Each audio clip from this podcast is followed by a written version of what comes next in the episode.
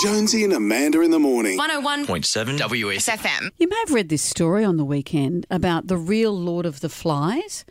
The, the Lord of the Flies is uh, a novel, and it was made into a great film. The novel was written by William Golding in 1951. It's a story of boys who were schoolboys shipwrecked on an island.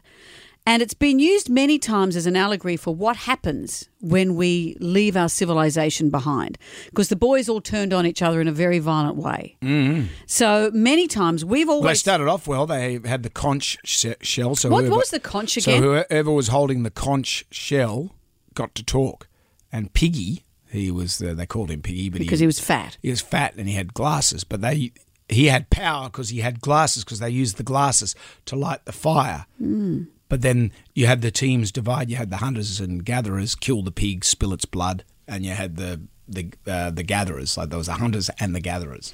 But then you scratch the surface and it all falls apart. And that's been used for many examples of how we feel about our society. You see it when uh, civil, like in the States at the moment, scratch the surface and it'll all fall into our disparate parts and how angry we all are at each other. And we've always believed that really that's what human behaviour was, this thin veneer of civility over the top of our true natures. But there was a story that happened in 19, a true story, a true incident in 1977 where real boys were shipwrecked and the outcome was quite different.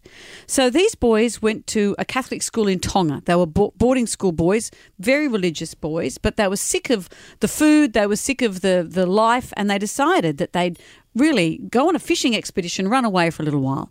They stole a boat, went on a fishing trip from the capital of Tonga. They got caught up in a storm and were shipwrecked.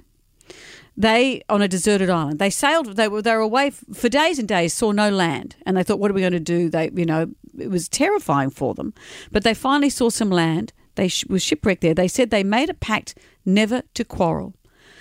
They were finally rescued by an Australian sea captain who who saw some distant hills that looked like they'd been burnt and he thought that's weird. And the boys screamed at him and swam out to his boat saying well the first boy who reached the boat said my name is Stephen. There are six of us. We reckon we've been here for 15 months. Wow.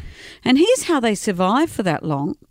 Um, and they'd been left for dead. They the, the fa- funerals had been held for them at home so they, when they got to the island, when they finally found sh- land after days of just floating around, they um, set to task. They set themselves, as the boys did in Lord of the Rings, Lord of the Flies.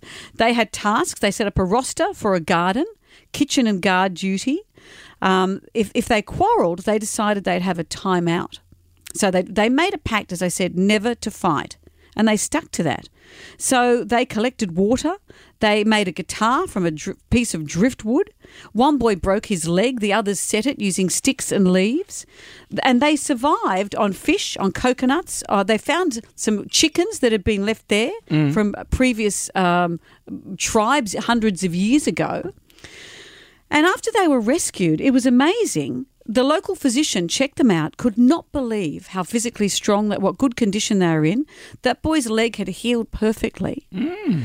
So when they went back, they were arrested because they'd stolen that boat. The guy whose boat it was still held a grudge. Oh, gee.